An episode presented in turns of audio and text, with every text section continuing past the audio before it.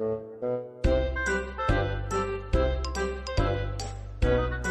好，欢迎收听游泳音浪，这是一档关于游泳的访谈类播客，让我们一起畅聊游泳，乘风破浪。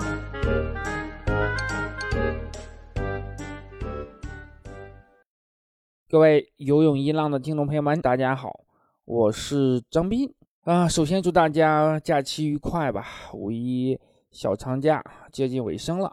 啊，希望大家假期过得开心，然后有一个好的心情迎接接下来的工作、学习啊，新的生活。目前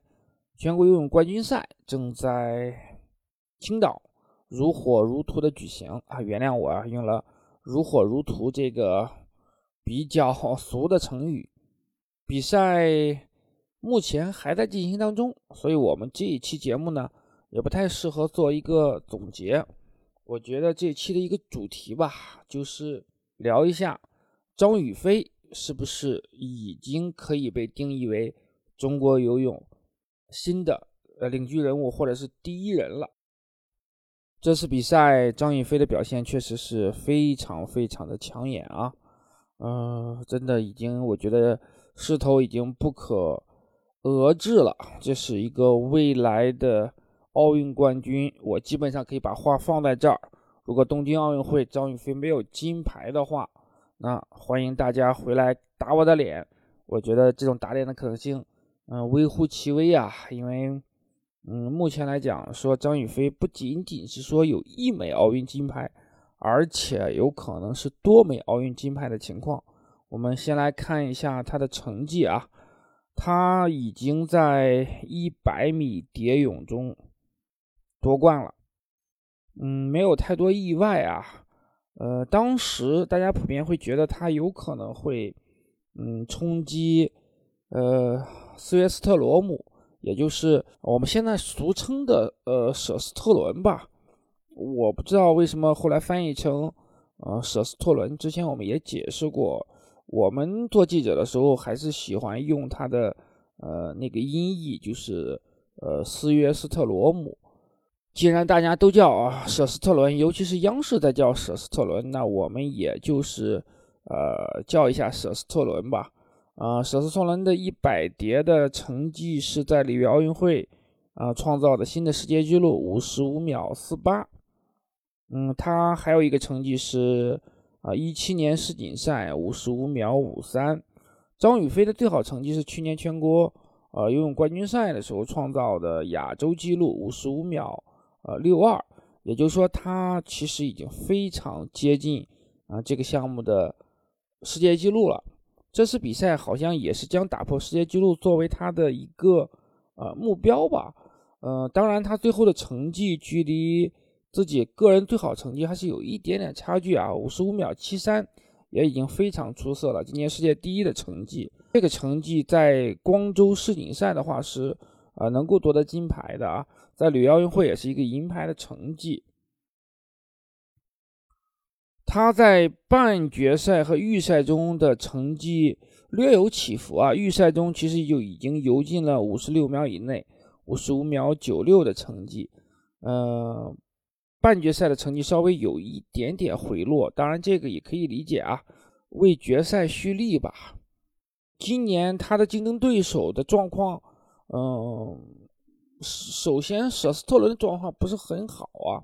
因为他之前呃手臂受伤了嘛，目前已经恢复训练了，但是好像还没有什么特别好的成绩呃出来。嗯，另外一个选手就是加拿大的这个华裔啊，麦克尼尔，嗯，他现在比赛还没有比，因为加拿大的游泳的奥运选拔赛呃延期了，具体他的成绩是怎么样，我们要看一下。他在光州世锦赛的时候是以五十五秒八三的成绩夺冠，比张雨霏现在的最好成绩，呃，还是有一点点差距。当然，我们也啊必须要说，他以他的年龄，以他的能力，也有可能继续涨成绩啊。不出意外的话，东京奥运会一百米蝶泳的金牌之争，就是张雨霏、麦克尼尔还有舍斯特伦。嗯，目前来讲，我认为张雨霏这个项目夺金的概率是比较大了。这个确实比较吃惊啊，因为啊，说实话，呃，张雨霏以前在一百米蝶泳不是她的特别主要的项目，她还是二百蝶嘛。二百蝶的话，是她刚刚参加了呃预赛，预赛的成绩也已经是世界第一的成绩了，两分零六秒一一，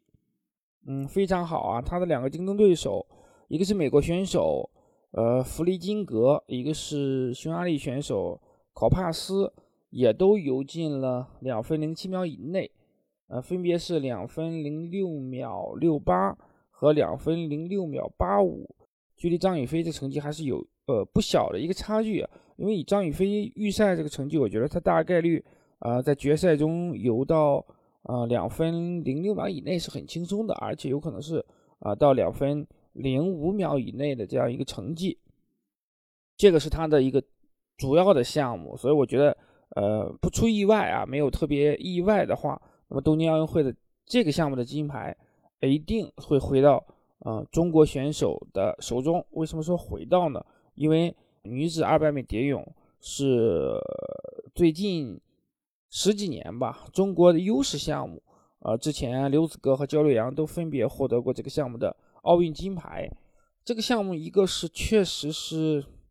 在游泳项目里面是非常艰苦、非常难的一个项目啊。呃，全世界呃练这个项目的选手可能本身也没那么多啊，成绩出色的就更少了。能够在这个项目上拥有呃不俗的实力的话，其实很难遇到太多的挑战。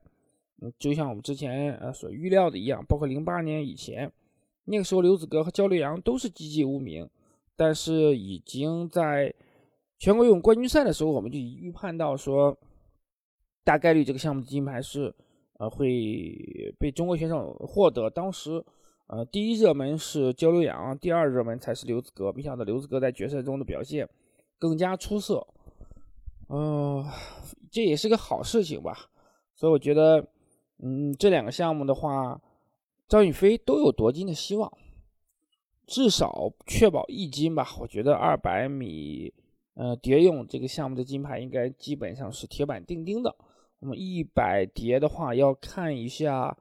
呃，麦克尼尔的状态。我觉得舍斯特伦已经很难说对张雨霏构成威胁了。一个是他确实受伤的情况，另外一个他的年龄呢，嗯，也很难说再冲击或者是保持十年前那么巅峰的一个状态了，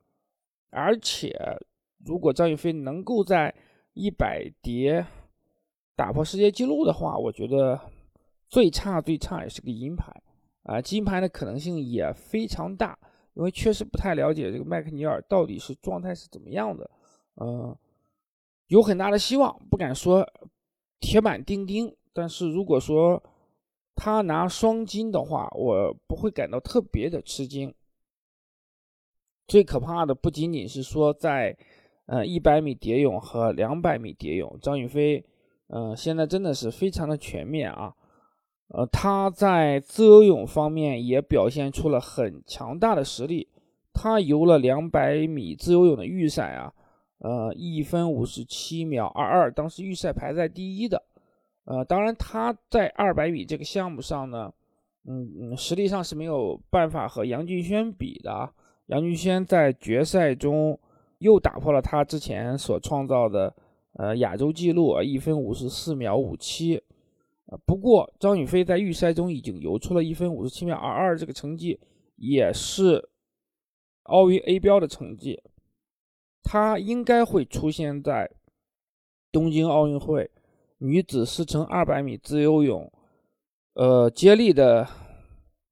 比赛中。这个项目历来是中国女子游泳的优势项目，拿过两次奥运的银牌。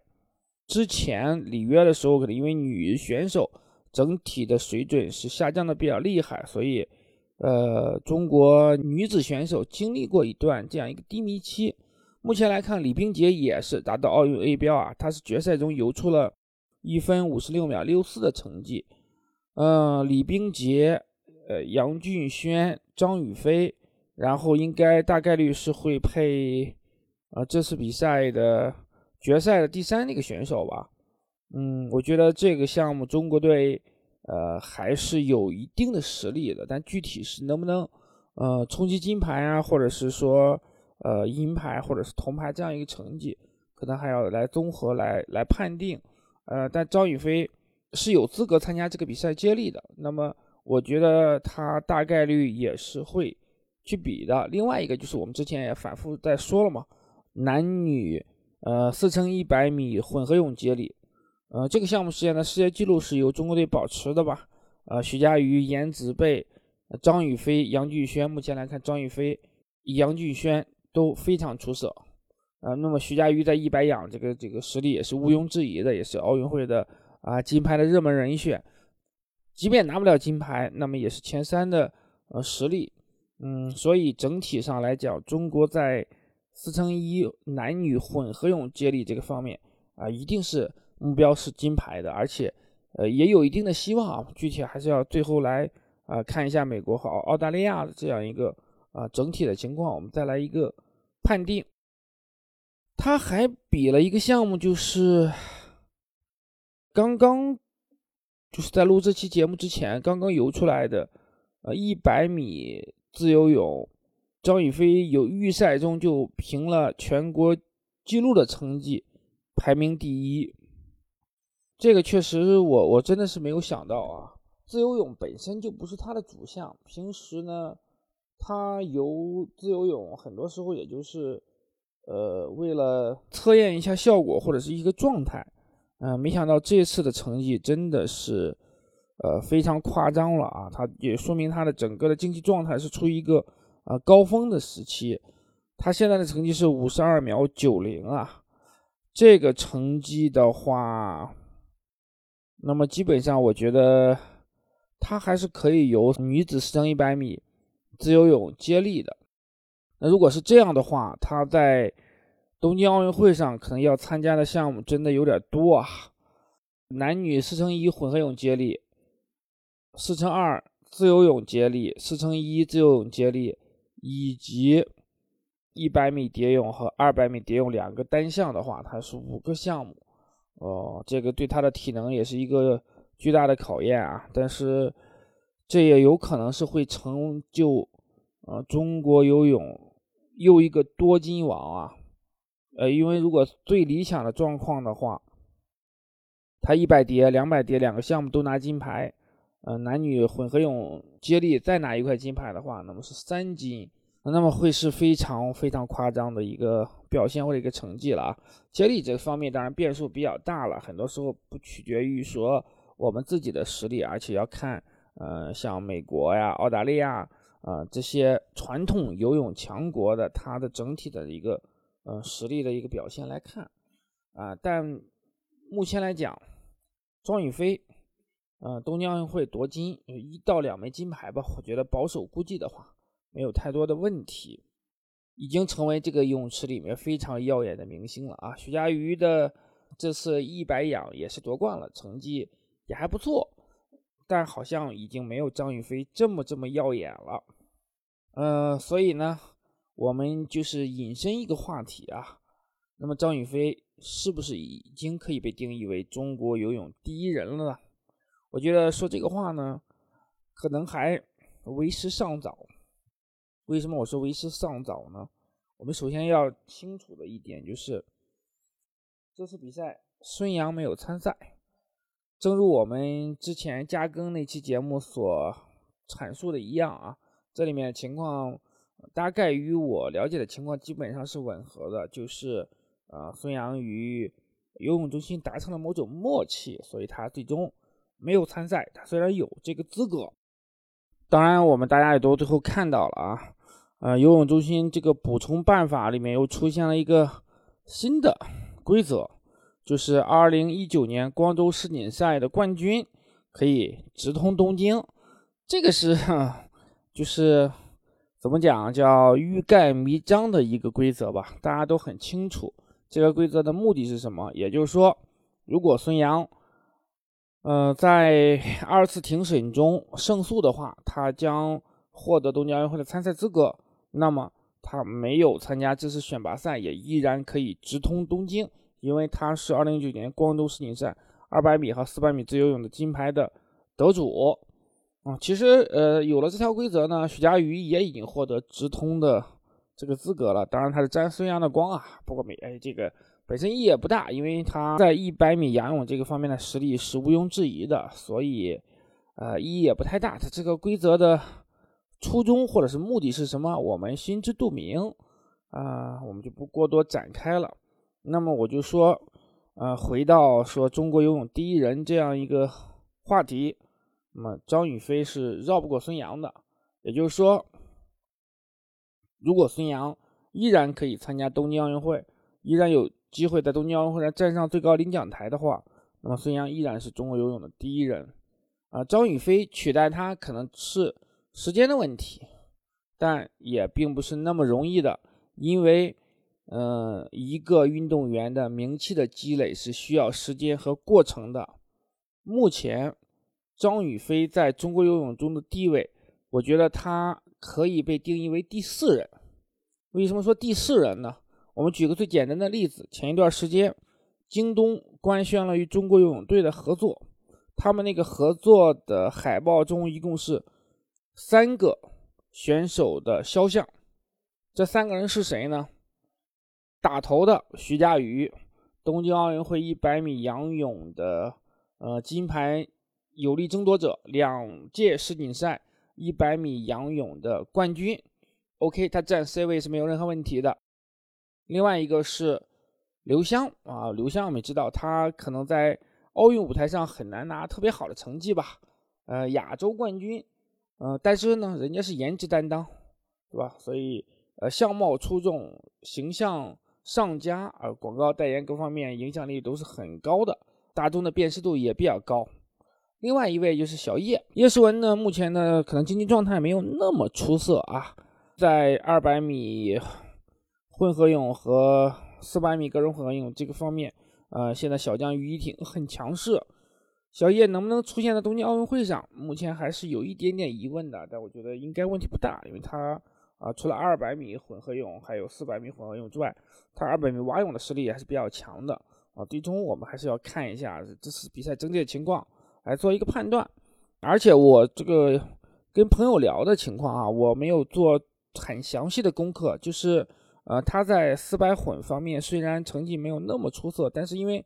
好像只有于一婷一个人达到了嗯奥运 A 标，嗯叶诗文嗯之前是有奥运 A 标的，所以他在东京奥运会上参加这个项目也还是有很大的可能的，嗯他毕竟是二零一二年伦敦奥运会的两枚金牌获得者。呃，占据一个很重要的位置，我觉得是呃情有可原。在孙杨现在这样一个状况之下，啊，将小叶放在这样一个宣传海报里面也是比较合理的啊，毕竟是现役的奥运冠军嘛，身份还是摆在这里的。但我必须要承认啊，京东在这方面不是太职业，或者是不是太专业，啊，没有选择张雨霏，我不知道他们是怎么想的。其实无论怎么排。应该有张雨霏的一席之地，呃，即便是一定要选三个人的话，那我认为大概率应该选择张雨霏、徐嘉余、叶诗文。啊，刘湘虽然形象很出色啊，但是如果啊你从整个的啊东京角度出发的话，那么嗯选择这三个人更合理。当然，其实可以选择四个运动员的话可能更好，啊，就是徐嘉余、张雨霏、叶诗文。刘湘，这个是比较一个合理的一个选择吧。当然，这个品牌这方面不是特别了解，也正常。嗯，现在的张雨霏可能是让一些品牌有点儿瞧不起啊，但等到东京奥运会之后，恐怕都已经高攀不起了。我们再做一个假设，嗯，假设孙杨参加不了东京奥运会的话，那么是不是意味着？张雨霏，中国游泳第一人这个位置已经没有任何障碍了呢。其实可能真的没有那么乐观啊，因为我们不能忽视徐嘉余的呃地位。虽然徐嘉余现在遇到了一些挑战啊，不是说他个人竞技状态的问题，而是俄罗斯两个精英选手确实是很出色的，雷洛夫和 K.K。但我觉得。嗯，以徐嘉余的经验能力和他的状态的话，他在东京夺冠的可能性依然不小。一旦徐嘉余在东京奥运会上获得一枚金牌，我们就先假设他只获得男子一百米仰泳这个个人项目的金牌，因为混合泳接力他一定是和张雨霏一起比的。那么我认为这个项目我们大概率呃可能获得银牌或者铜牌的可能性要比金牌大。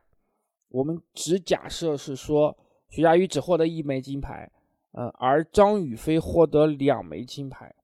那么张雨霏的地位还是比不了徐嘉余。我为什么这么说呢？基于两点，一个是徐嘉余男子奥运项奥运游泳金牌啊更加宝贵，这个不涉及任何的性别歧视啊，但现实就是这样的。你对于品牌商来说，对于整个大众来说，男子田径游泳项目的奥运金牌是。更值钱的，说的很直白一点，就是更有价值，因为它太稀缺了，太不容易。就是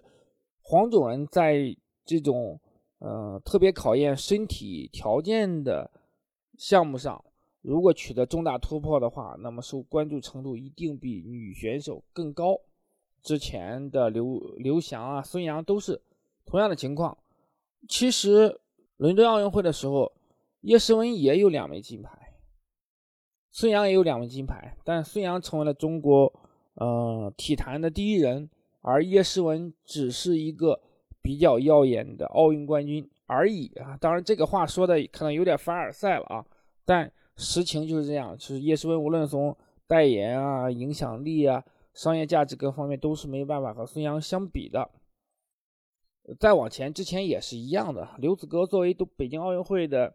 唯一的一枚呃游泳的金牌得主，他的整体的影响力、商业价值各个方面，我觉得还是比不上嗯奥运银牌得主张琳的。当然情况比较复杂了，这个我们不展开了，因为这里面啊涉及比较多。有机会的话，我们再去回溯吧。这个情况就其实可以做一个很简单的对比。呃，张雨霏只有获得三枚。以上的金牌的话，它的整个的价值才会被无限的放大。如果她只有两枚金牌，而徐嘉余只有一枚金牌的话，她是很难啊从金牌数量上能够压倒徐嘉余的。另外还有一个原因就是，呃，这么多年他的名气积累是没有一个特别好的铺垫的，而徐嘉余虽然他的名气或者名望也没有办法与。呃，孙杨或者宁思涛相比，但他毕竟拥有了长时间的一个曝光或者知名度，毕竟是两届世锦赛的金牌得主，呃，大众对他还是有一定的识别程度的。那么张雨霏目前来讲，她的影响力仅限于泳圈，是游泳粉丝们知道，其实外界的人对她可能真的是不是特别了解的，不知道这是一颗冉冉升起的新星。很多品牌肯定对于这个比这三个字都是一头雾水的。但如果我是某个品牌的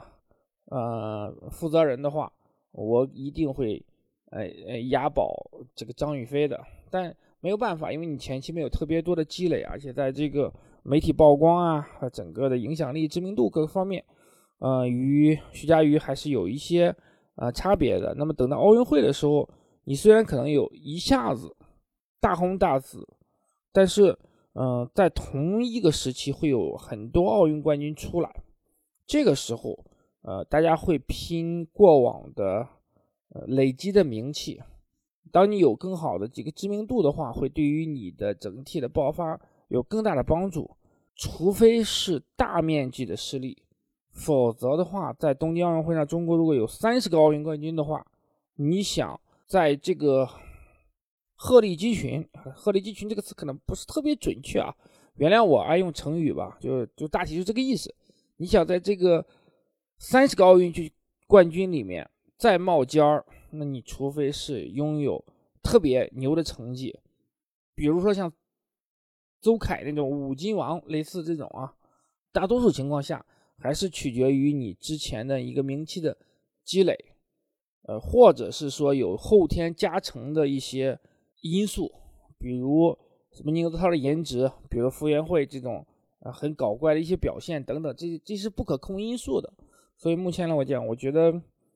张雨霏拿三枚奥运金牌的话，那她一定不得了了。因为游泳在奥运赛场上拿三枚金牌，而且包括接力，这个是没有中国运动员做到过的，前无古人，不敢说后无来者吧，但是很难很难突破的啊！因为中国游泳就没有拿过接力的奥运金牌，首先接力的奥运金牌就是巨大的突破，而且你还有呃单项双金加持，在目前来讲，体操。是容易诞生多金王的一个项目，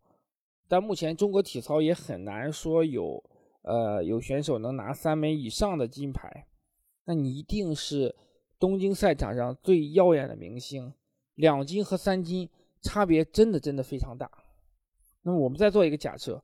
呃，如果张雨霏拿了一个单项的金牌，一个接力的金牌，会怎么样呢？那么他的光芒完全会被徐嘉余罩住，因为他很难在四乘二自由泳接力和四乘一自由泳接力里面去冲金。他在接力方面最大的冲金点就是混合泳接力。哦，对，还忘了一个，忘了他还可以参加女子四乘一混合泳接力的呃这个项目。但是即便如此，他的最大的冲金点依然是男女四乘一混合泳接力。那么徐嘉余也是这个项目的。呃，金牌得主，届时，除非徐嘉余在一百仰夺不了冠，如果徐嘉余一百仰夺冠，混合泳男女混合泳接力夺冠，张雨霏二百蝶夺冠，混合泳接力夺冠的话，那么他的光芒还是会被徐嘉余照到。所以我认为，你张雨霏会在东京迎来一个巨大的爆发，登上奥运冠军领奖台。但是他很难成为中国游泳的第一人，这并不意味着他未来会不是。如果等到东京奥运会之后，那么，嗯，他和徐嘉余的博弈可能会有一些动态的变化，届时会怎么样呢？谁也说不好。啊，所以我的观点啊，我的我的判断吧，就是他会成为奥运冠军，但距离第一人。可能是需要一些运气和造化，也要看一下徐嘉余最终的表现而定。这一期节目呢，我们啊简单的去讨论了这一个话题，关于这次游泳冠军赛的内容等所有比赛结束之后，我们再做一个具体的详细的解读。嗯，希望大家届时收听，感谢大家在假期里收听这一期节目，我们下期节目再见。